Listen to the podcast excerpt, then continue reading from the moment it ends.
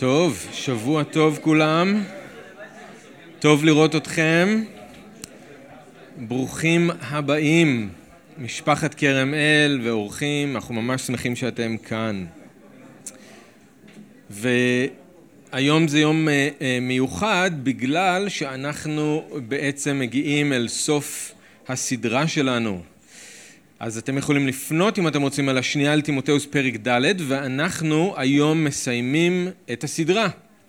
אז היה לנו זמן מבורך, אני מקווה שגם לכם, אני יודע שלי היה זמן מבורך בסדרה אה, באיגרת הזאת, אני לא ציפיתי שהאיגרת הזאת תכיל את כל מה שהיא מכילה ותעשה את כל מה שהיא עושה, אבל האיגרת הייתה כל כך אה, מיוחדת בשבילי ואני מקווה שגם בשבילכם. כמו שאמרנו זה כמו הנאום חזק ואמץ של שאול אל תימותאוס, הוא מכין אותו, מזהיר אותו, מפציר בו, אומר לו מה לעשות כדי להתכונן לקראת מה שבא ויכול להיות שזה מה שהאדון גם אומר לנו דרך האיגרת הזאת. רק נדע עם הזמן, הזמן יגיד, כן? נראה. אבל אולי האדון מכין אותנו למשהו שאנחנו אפילו לא יודעים שאנחנו צריכים להתכונן אליו, אבל זאת ההרגשה עם האיגרת הזאת. אוקיי, אז אנחנו בסוף. פרק ד', פסוקים 9 עד 22, אנחנו ממש בסוף האיגרת, המילים האחרונות של שאול השליח בעולם הזה בכלל, עד כמה שאנחנו יודעים. ואם אתם זוכרים, בשבוע שעבר אז שמענו את שירת הברבור של שאול, נכון? כמו שסטפן אה, קרא לה, וזה נכון. אני עצמי כבר מוסך כנסך, ועת פטירתי הגיעה. את המלחמה הטובה נלחמתי, את המרוץ השלמתי, את האמונה שמרתי, ומעתה שמורה לי עטרת הצדקה. אז כששאול מסתכל אחורה על החיים שלו, שלושים שנה של שירות למען האדון, מגיעים אל הסוף, הוא אומר החיים שלי היו כמו מלחמה, או כמו מאבק תמידי, וכמו מרוץ ארוך, אבל אני נלחמתי, אני רצתי, ואני נשארתי נאמן והגעתי לקו הסיום ועכשיו אני מחכה, מצפה לקבל את הפרס שהאדון הבטיח לי. אני מוכן להתיר את החבלים של האונייה, אם אתם זוכרים את התיאור הזה, כל כך יפה, עת פטירתי הגיע, אז סטפן הסביר, אנחנו לא רואים את זה בעברית, אבל זה כל כך יפה ביוונית. אני מוכן להתיר את החבלים של האונייה ולתת לה לשוט אל היעד האחרון שלה, הביתה אל האדון. אני מוכן לקפל את האוהל ולצאת לדרך. וכמו ששמענו גם בשבוע שעבר, זה אקורד הסיום של שאול. זה הקרשנדו של היצירה, השיא. השיא של האיגרת, השיא של החיים שלו. ואני חושב שכולנו מרגישים שזה באמת ככה השיא וה, והקרשנדו של היצירה הזאת כשאנחנו קוראים את המילים האלה. אבל אם זה נכון, אז למה יש לנו את פסוקים 9 עד 22? למה היצירה לא נגמרת בשיא? למה אנחנו צריכים לרדת מהפסגה כאילו שוב אל העמק? זה ברור ששאול היה יכול לסיים את האיגרת בפסוק שמונה וזה היה יכול להיות סיום מדהים. אז למה יש לנו כאילו עוד סיום לאיגרת? וזה סיום שאפילו גונב אפשר להגיד את ההצגה מהדברים שכבר שמענו כי זה פתאום שם את הכל באור אחר. אז אני רוצה שאנחנו נקרא את הקטע הזה ואז אני רוצה להציע הסבר למה אני חושב שזה ככה ואז נסתכל על זה ביחד, אוקיי? אז תעקבו איתי, שנייה אל טימותאוס, פרק ד', הפסוקים האחרונים באיגרת, מפסוק תשע. חושה לבוא אליי עד מהרה. כי דימאס עזבני בגלל אהבתו את העולם הזה והלך לו לתסלוניקי. קריסיקיס הלך לגלטיה, טיטוס לדלמטיה, רק לוקאס לבדו איתי. קח את מרקוס ואביאהו איתך, כי הוא מועיל לי לשירות. את טיכיקוס שלחתי לאפסוס, כאשר תבוא הווה את המעיל שהשארתי בטרואס אצל קרפוס, כן גם את המגילות ובייחוד את יריעות הקלף. אלכסנדר, חרש הנחושת, עשה לי רעות רבות, יגמול לו אדוני כמעשיו. גם אתה הישמר ממנו כי יתנגד בחוזקה לדברנו. כשקמתי להגנתי בפעם הראשונה איש לא עמד לצידי. כי כולם עזבוני, אל יחשב להם לעוון. אבל האדון עמד איתי וחזקני, כדי שתוכרז על ידי הבשורה במלואה וישמעו כל הגויים, ואכן ניצלתי מפי האריה.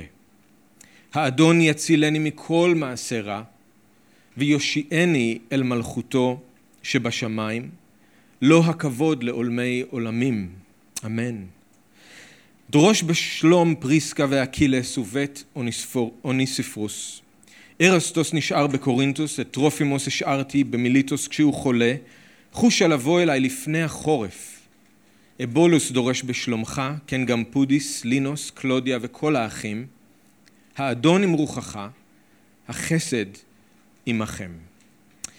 אבא, אנחנו רוצים להודות לך שהגענו אל סוף האיגרת ואנחנו רוצים לא לפספס את מה שיש לך בשבילנו במילים האחרונות האלה כאן של שאול.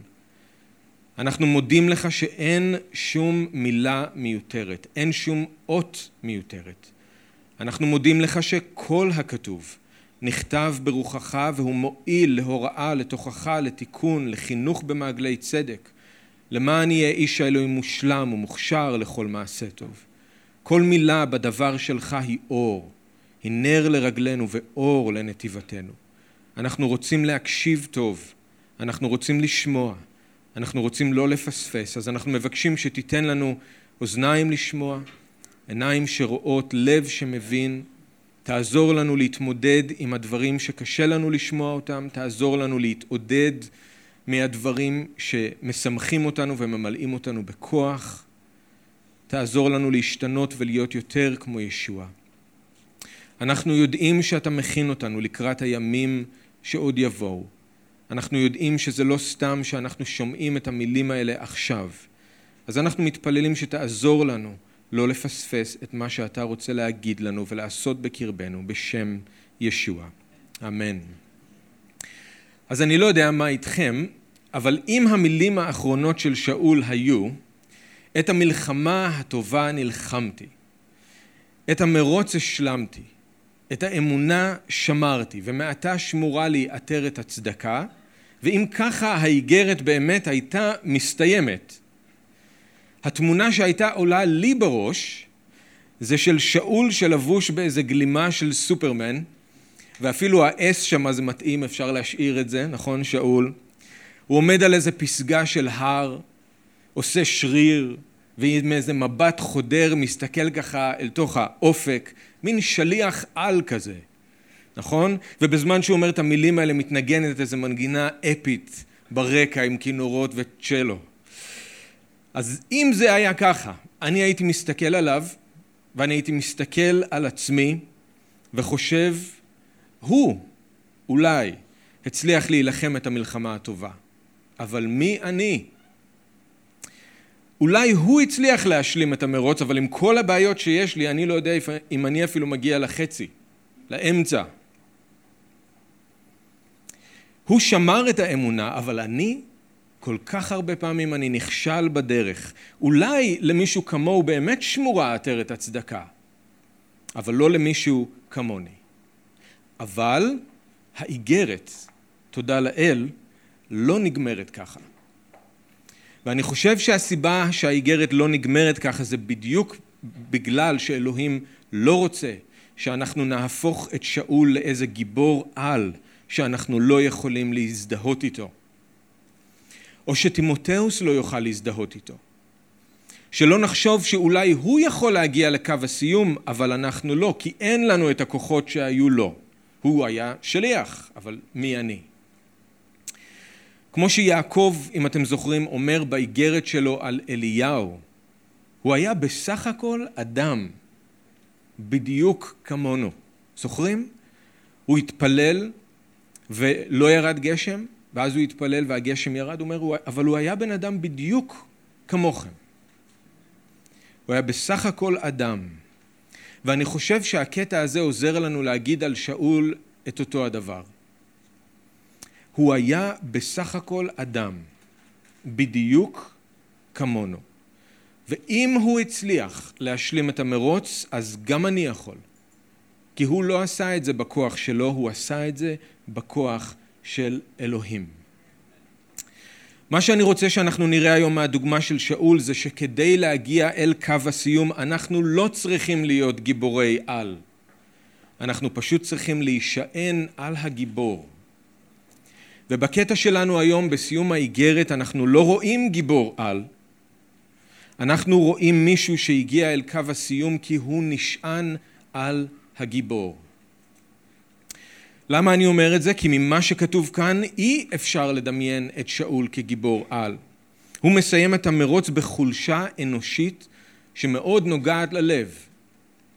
עם סכינים בגב, עם צלקות מהעבר, בודד, בקור של רומא, בלי מעיל ובלי דבר אלוהים לקרוא בו. ממש לא גיבור על. מצד שני הוא כן מסיים את המרוץ בגבורה, אבל זה בגלל שהוא נשען על הגיבור. האדון עמד איתו, האדון חיזק אותו, והוא הצליח, כמו שאנחנו נראה, לסיים את המרוץ בלי רצון לנקמה ובלי מרירות, כי הוא בטח באדון עד הסוף. אז הוא סיים טוב, אבל זה בגלל שהוא נשען על ישוע. אז בואו נסתכל ביחד על שאול שמגיע אל קו הסיום לא כגיבור אלא כמישהו שנשען על הגיבור. איפה אנחנו רואים את זה? שהוא חלש מבחינה אנושית. קודם כל אנחנו רואים שהוא מגיע אל הסוף פגוע מאוד מאנשים שאכזבו אותו. הוא מגיע אל קו הסיום עם סכינים בגב ועם צלקות מהעבר. יש את דימאס, דימאס נטש אותו כשהוא היה צריך אותו הכי הרבה, ולמה? כי הוא התאהב בכל מה שיש לעולם הזה להציע, בפסוק תשע, נכון? חושה לבוא אליי עד מהרה, כי דימאס עזבני, בגלל אהבתו את העולם הזה, והלך לו לתסלוניקי.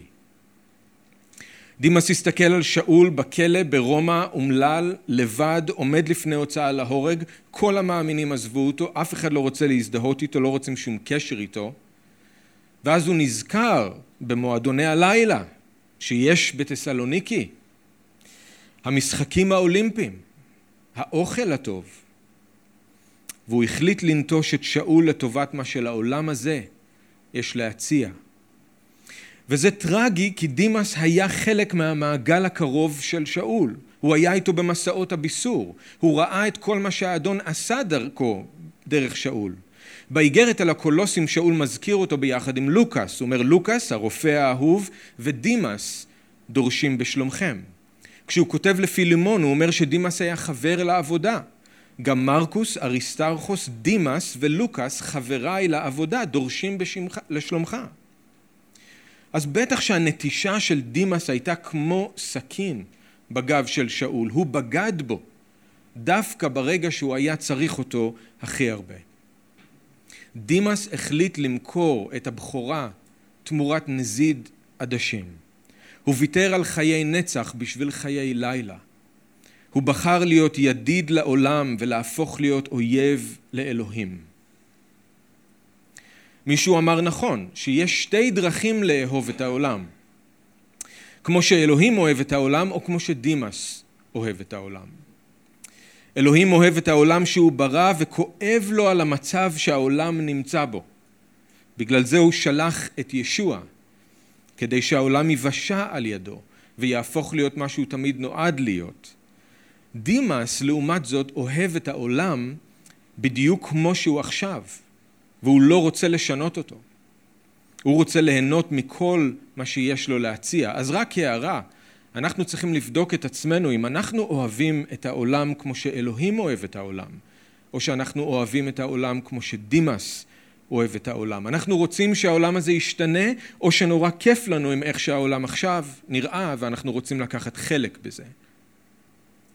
ישוע מחפש אנשים שרוצים להיות חלק משינוי, לא כאלה שרוצים לשמור על הסטטוס קוו. אז אנחנו צריכים לשים לב לזה.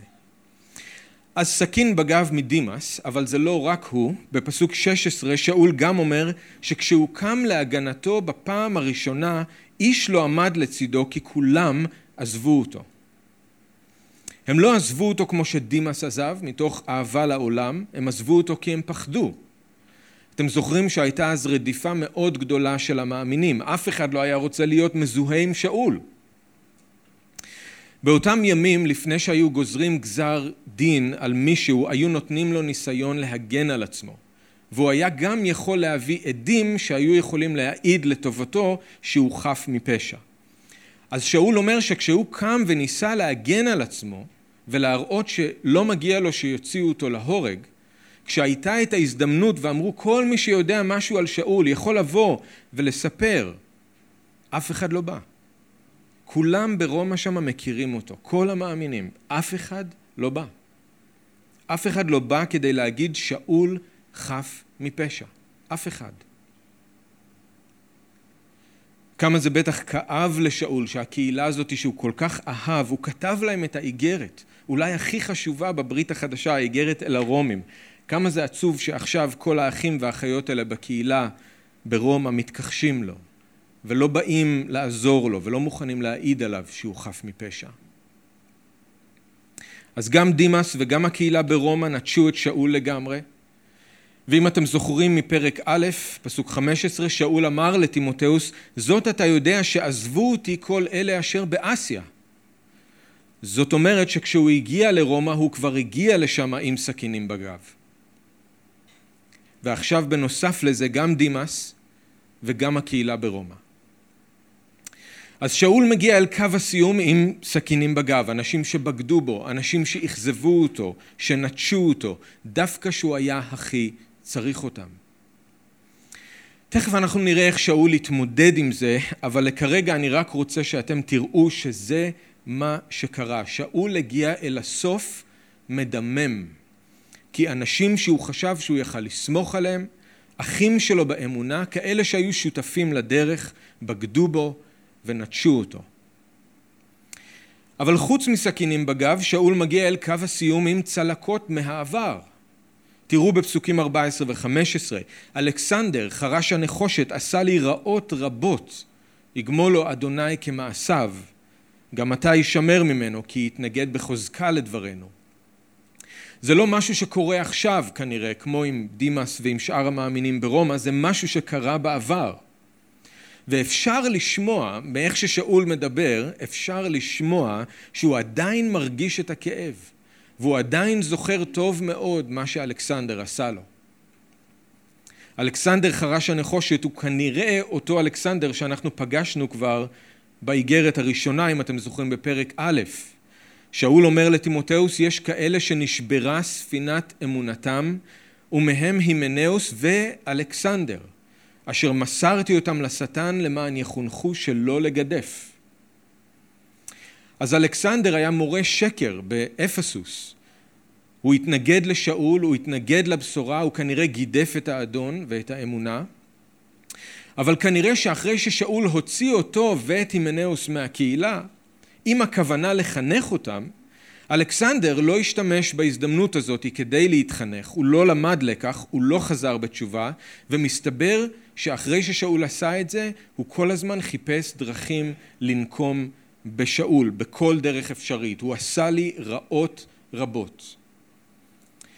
חושבים, יש כאלה שחושבים, וזה יכול להיות, שהוא אפילו קם כדי לתת עדות שקר נגד שאול, או אולי הוא תרם איזה מידע כוזב כדי להסגיר אותו לרומא, אלכסנדר. אנחנו לא יודעים, אבל אנחנו יודעים שלשאול ולאלכסנדר כן יש היסטוריה, ושאול סבל הרבה ממנו. עכשיו, למה הוא מזהיר את טימותאוס?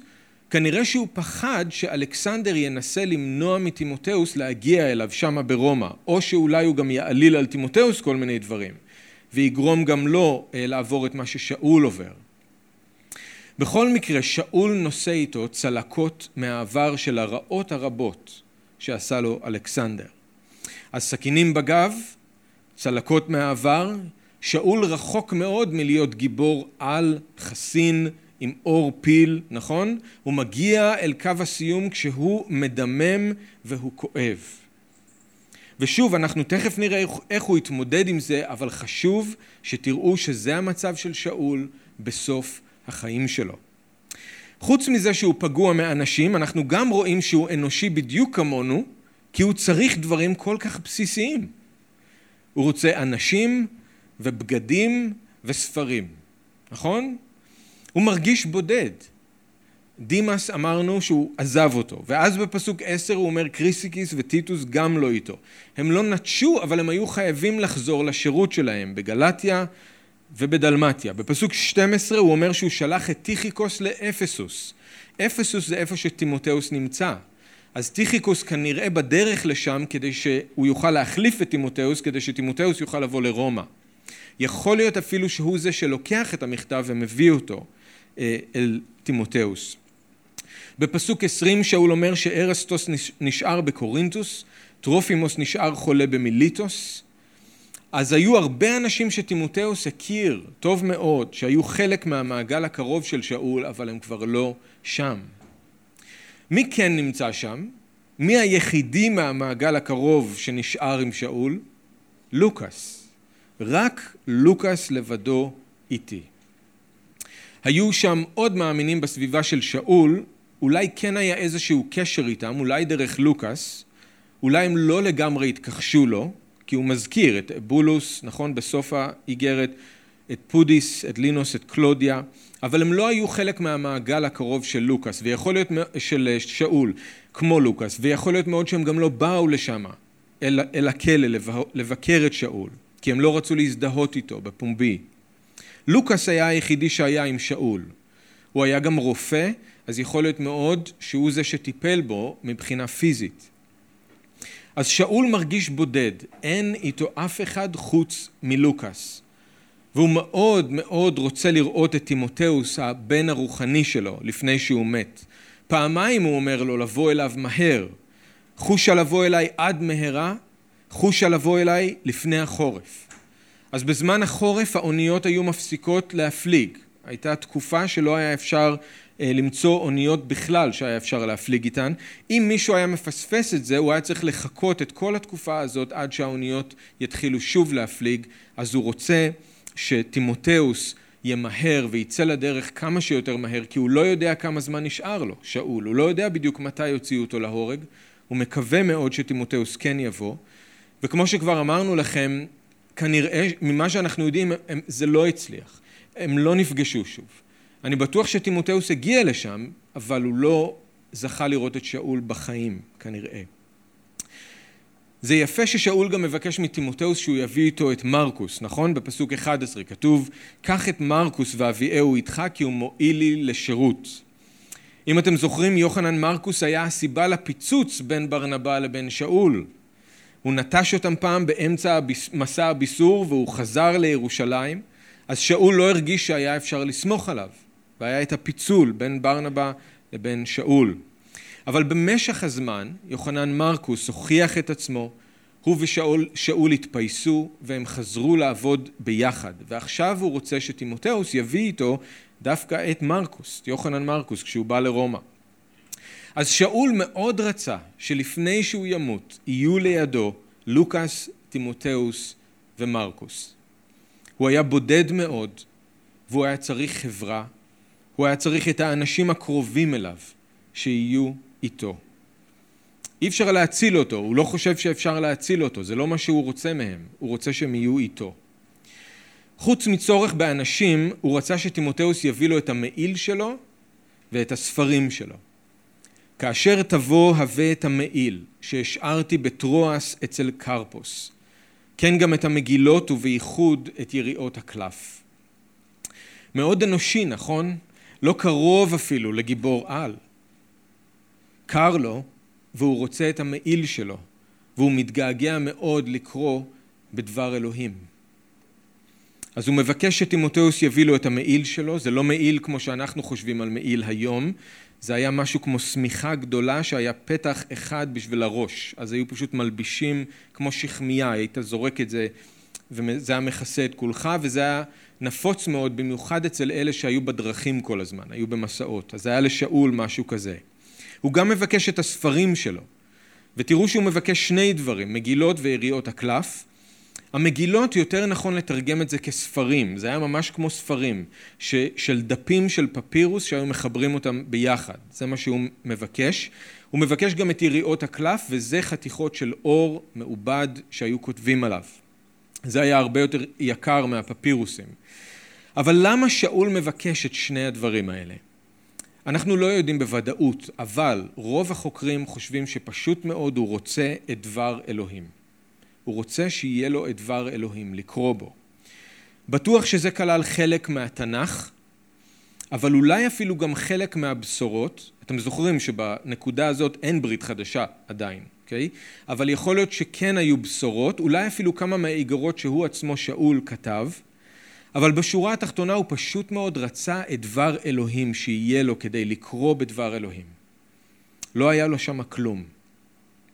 אז זה שאול שמגיע אל קו הסיום חלש מאוד, כי הוא אנושי, לא גיבור על. אותו אחד שאמר את המלחמה הטובה נלחמתי, את המרוץ השלמתי, את האמונה שמרתי, יש לו סכינים בגב, יש לו צלקות מהעבר, הוא לבד, קר לו ואין לו את דבר אלוהים. הוא בסך הכל היה אדם, בדיוק כמונו. הוא לא הגיע אל קו הסיום כמו סופרמן, הוא לא היה גיבור על. ונעשה טוב מאוד אם אנחנו ננפץ לעצמנו את האשליה הזאת. שאול היה בן אדם רגיל בדיוק כמונו. ואנחנו צריכים להבין שאנשים חלשים ופצועים יכולים להשלים את המרוץ. איך? אם הם נשענים על הגיבור. זה מה ששאול עשה, זה מה שאנחנו צריכים לעשות. הוא לא היה גיבור, אבל הוא נשען על הגיבור. ואני רוצה רגע שרק נסתכל על איך הוא עשה את זה. איך הוא נשען על הגיבור, איך אנחנו יכולים להישען עליו. איפה אנחנו רואים את זה? אנחנו רואים ששאול נשען על ישוע כחבר ברגעים הכי קשים של בדידות, כשכולם עזבו אותו, כשהוא היה לגמרי לבד. הוא ידע שהאדון עומד איתו ומחזק אותו. כשקמתי להגנתי בפעם הראשונה, איש לא עמד לצידי, כי כולם עזבוני, אל יחשב להם לעוון, אבל האדון עמד איתי וחזקני. וכאן דרך אגב, שאול בעצמו מודה בחולשה שלו. כי לא צריך לחזק בן אדם שהוא חזק. אם הוא אומר האדון חיזק אותי, זה בגלל שהוא היה חלש.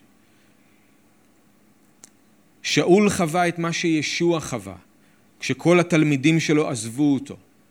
ברגע שהוא היה צריך אותם. אבל הוא גם מתמודד עם האכזבה ועם הבדידות באותה צורה כמו ישוע. ישוע אמר, אם אתם זוכרים, הנה תבוא שעה, הוא אמר לתלמידים שלו, והיא כבר באה, שתתפזרו איש איש למקומו ואותי תעזבו לבדי, אבל אני אינני לבדי, משום שהאב איתי. משום שהאב איתי. אנשים יעזבו אותנו. דווקא ברגעים שאנחנו צריכים אותם הכי הרבה. ברגעים הכי קשים. ישוע אמר לנו שאויבי איש יהיו אנשי ביתו, שאנשים יסגירו אחד את השני. זה יקרה. אנשים יעזבו אותנו, ינטשו אותנו. אז מה נעשה אם הם עוזבים אותנו? נפסיק לרוץ? נפסיק להילחם את המלחמה הטובה? ננסה להעמיד פנים שזה לא פוגע בנו? ברגעים כאלה, במקום להרים ידיים, ובמקום לוותר, ובמקום גם לנסות ולהיות גיבורי על, אנחנו צריכים פשוט להישען על הגיבור. ישוע יעמוד לצידנו כחבר, כאח בכור, כאוהב נפשנו, והוא יחזק אותנו.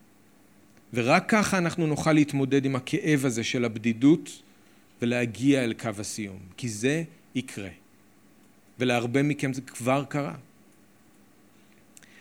הנוכחות של ישוע היא טובה יותר מהנוכחות של כל אדם, והכוח שהוא נותן חזק יותר מכל כוח אחר בעולם.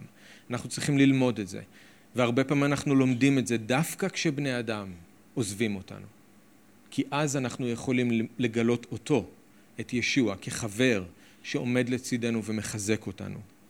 אנחנו רואים שישוע גם נשאל, נשען, ששאול נשען גם על ישוע כאדון כדי שהוא יוכל להשלים את השירות שלו. האדון עמד לצידו וחיזק אותו כדי שתוכרז על ידו הבשורה במלואה וישמעו כל הגויים. הוא נשען על ישוע בשירות שהוא קיבל. האדון חיזק אותו אז הוא יכל להיות נאמן לשירות שהוא קיבל, עד הסוף, עד הרגע האחרון, הוא הכריז את הבשורה. אנחנו גם רואים שהוא נשען על ישוע כמושיע, כשהוא היה בסכנה. הוא ניצל מהאריה, מפי האריה פעם אחת, כנראה הכוונה כאן זה לניסיון הראשון להוציא אותו להורג, והוא גם בטוח שהאדון ימשיך להציל אותו מכל מעשה רע, והוא יושיע אותו על מלכותו שבשמיים. עכשיו, שאול לא אומר את זה כי הוא חושב שהוא יצא משם בחיים. הוא יודע שהוא הולך למות. אבל תראו איזה יופי שבשבילו המוות זה היה הדרך של האדון להציל אותו ולהביא אותו אל מלכותו שבשמיים. הוא נשען על ישוע כשהוא היה בסכנה, הוא נשען עליו אפילו כשהוא ראה את המוות מתקרב. בגלל זה הוא החזיק מעמד עד הסוף, בגלל זה הוא לא התכחש לישוע והוא לא התייאש, והוא המשיך לבשר את הבשורה עד הרגע האחרון. בשביל רומא, החרב שתרד על הצוואר של שאול זה הסוף, אבל בשביל שאול זאת רק ההתחלה. זאת החרב שתתיר את החבלים ותאפשר לו לצאת מהעולם הזה וללכת הביתה אל האדון. איך הוא יכול להסתכל ככה למוות בעיניים בלי לפחד? לא כי הוא היה גיבור, אלא כי הוא נשען על הגיבור. דבר אחרון, אנחנו רואים את שאול נשען על הגיבור שלו, על ישוע, כשופט. כשהוא בוחר לא לחפש נקמה באלה שפגעו בו ולא לתת למרירות מקום, אלא למסור את דינו אל שופט הצדק. סביר להניח שאנחנו נגיע אל קו הסיום עם פצעים מדממים, סכינים בגב, צלקות מהעבר, אכזבות, אבל השאלה מה אנחנו נעשה עם זה. סביר להניח שכולנו נגיע ככה לקו הסיום. השאלה מה אנחנו נעשה עם זה. כמה אנשים מגיעים לימים האחרונים של החיים שלהם כאן בעולם הזה עם לב של אבן, מלא מרירות, מלא כעס וחוסר סליחה. היו אנשים שאני זוכר שאני התחננתי לפניהם שלא יעזבו את העולם הזה לפני שהם יתפייסו עם מי שצריך ויסלחו למי שפגע בהם והם לא יכלו. וזה שובר את הלב שהם סיימו את המרוץ מלאים בכעס וחוסר סליחה. ככה הם עזבו את העולם הזה. שאול מגיע פצוע ומדמם אל הסוף, אבל תראו שהוא לא נותן מקום לכעס ומרירות, אפילו שהיינו לגמרי מבינים אותו, נכון? אם הוא כן היה מרגיש ככה, אחרי כל מה שעשו לו. אף אחד לא יכול להאשים אותו אם היה מרגיש ככה. איפה אנחנו רואים את זה? אנחנו רואים את זה עם אלכסנדר בפסוק 14. שאול לא אומר שהוא מחפש לגמול לו כמעשיו. הוא לא אומר לטימותאוס לגמול לו כמעשיו. הוא נשען על ישוע כשופט, והוא אומר, יגמול לו אדוני כמעשיו. עד הסוף שאול בטח באלוהים שהוא שופט צדק. הוא ידע לתת עטרת צדקה למי שצריך, והוא ידע גם לגמול למי שצריך על המעשים הרעים. אבל הוא מצידו התפטר מזמן מתפקיד השופט של אלכסנדר. הוא לא מחפש לנקום בו יותר. אלכסנדר היה מישהו שעזב את האמונה והפך לאויב, והוא פגע בהרבה אנשים בתוך הקהילה, איפה ששאול היה, איפה שטימותאוס היה. זה בטוח היה קשה מאוד מאוד מאוד לשאול לשחרר ולהגיד יגמול לו אדוני כמעשיו. קשה לשחרר את הכעס כלפי אויב כזה כמו אלכסנדר שפוגע בך, עוד יותר קשה אולי זה לסלוח לאנשים שאמורים להיות האחים והאחיות שלך באמונה. מה עם כל אלה ברומא? שהיו האחים והאחיות של שאול באמונה, אולי אפילו ילדים שלו באמונה. גם הם עזבו אותו. אז מה הוא עושה עם זה? תראו מה הוא אומר בפסוק 16: אל יחשב להם לעוון. בדיוק כמו שסטפנוס אמר לפני שהוא מת. אדוני ישוע אל תפקוד עליהם את החטא הזה. ושאול היה שם, הוא שמר על הבגדים, הוא שמע את סטפנוס אומר את זה, ועכשיו הוא אומר את אותו הדבר. וכמו שישוע אמר על הצלב, נכון? סלח להם כי הם אינם יודעים מה שהם עושים. גם אם זה אויבים וגם אם זה אחים, שאול לא מחפש נקמה והוא לא נותן למרירות ולכעס מקום בלב שלו. הוא מוסר את דינו לשופט הצדק. הוא נשען על ישוע כשופט. זה הזכיר לי את איך שדוד נפרד מהעולם ואת המילים האחרונות שלו לשלמה, הבן שלו, לפני שהמלוכה עברה אליו מדוד אל שלמה, בדיוק ההפך ממה ששאול עושה כאן עם תימותאוס. שאול משאיר לתימותאוס צוואה של סליחה. דוד השאיר לשלמה צוואה של נקמה. על יואב בן צרויה שהרג את אבנר ועמסה, דוד אומר לשלמה, ועשית כחוכמתך ולא תוריד שיבתו בשלום שאול. במילים אחרות תוודא שמחסלים אותו על מה שהוא עשה.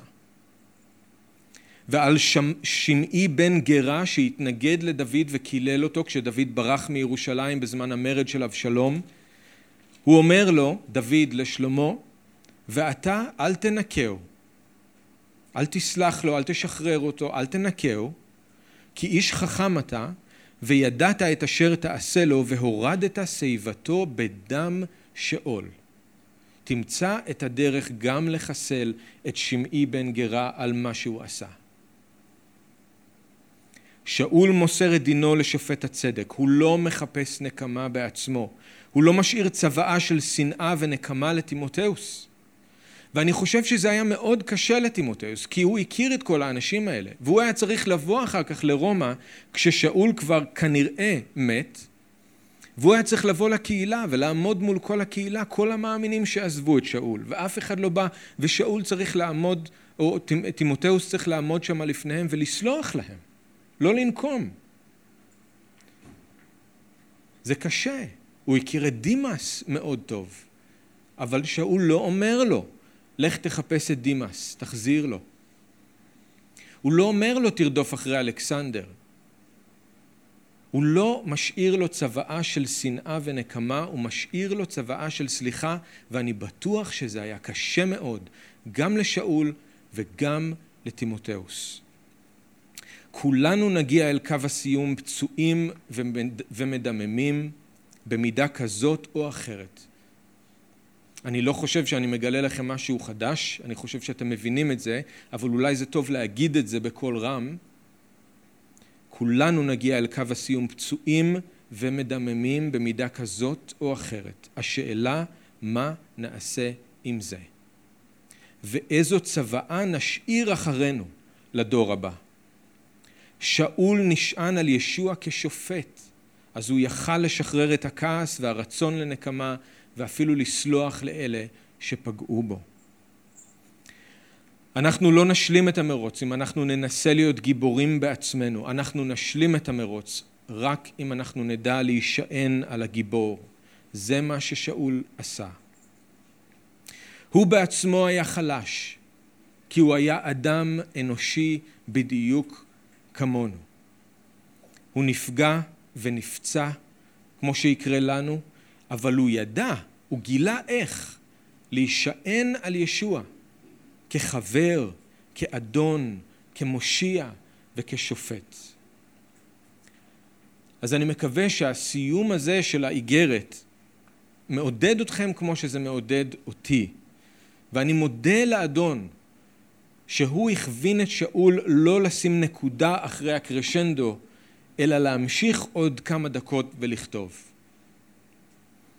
בגלל שהוא המשיך לכתוב, יש לנו תקווה. כולנו יכולים להגיע אל קו הסיום, כי זה לא תלוי בכמה אנחנו חזקים, זה תלוי על מי אנחנו נשענים. אמן? בואו נתפלל, נודה לאדון גם על הסיום של הסדרה וכשאנחנו מסיימים סדרה זה תמיד אה, מרגש, ויש כל כך הרבה דברים מאחורינו, כל כך הרבה דברים שהאדון אמר לנו, כל כך הרבה שיעורים ולקחים, אז אני מעודד אתכם בזמנכם החופשי פשוט אולי לעבור שוב על האיגרת, לקרוא אותה ולנסות להיזכר בדברים שלמדנו כאן ביחד בשבועות האחרונים ואולי בדברים הספציפיים שהאדון אמר לכם דרך האיגרת. ככה נוכל באמת להיות עושי הדבר, לא רק שומעי הדבר. אבא יקר, אנחנו רוצים להודות לך שאתה יודע איך להוליך אותנו, הילדים שלך, בדרך טובה ובדרך ישרה. אנחנו רק מבקשים שתעזור לנו לא לסרב לשמוע את הקול שלך. תעזור לנו לבחור בדרך שלך. תעזור לנו ללמוד איך להישען עליך. אם יש לנו, לכל אחד מאיתנו היום, אם יש לנו איזושהי אשליה שאנחנו חזקים מספיק ויכולים בכוח שלנו להגיע אל קו הסיום, אנחנו מתפללים שאתה תנפץ את הבועה הזאת. אנחנו מתפללים שאתה תסיר את השקר הזה מאיתנו, ובמקום זה תלמד אותנו איך להישען עליך, כחבר, כאדון, כמושיע, כשופט. אנחנו נצטרך אותך בקו הסיום שלנו בדיוק כמו ששאול היה צריך אותך בקו הסיום שלו. אנחנו רוצים לא רק לחיות למענך, אנחנו רוצים למות למענך. אנחנו רוצים לכבד אותך אפילו באופן שבו אנחנו מתים. אנחנו רוצים לכבד אותך עם הצוואה שאנחנו משאירים אחר כך לאלה שיקחו מאיתנו את השרביט הלאה. אנחנו זקוקים לך. אנחנו שומעים את הדחיפות ומרגישים את זה. שזה בהול מה שלמדנו באיגרת הזאת ואנחנו מבקשים שתעזור לנו לא להיות רדומים אלא לשים לב לקול שלך שמנסה לעורר אותנו, מנסה להכין אותנו, שאומר לנו חזק ואמץ, עזור לנו לא להתעלם מהקול שלך ומכל מה שלמדנו, תעזור לנו להפנים, תעזור לנו ליישם. אנחנו מודים לך על זה, אנחנו גם לא יודעים איך לעשות את זה בלעדיך, אנחנו מבקשים שתעזור לנו ליישם את כל מה שלמדנו ושמענו. בשם ישוע, אמן.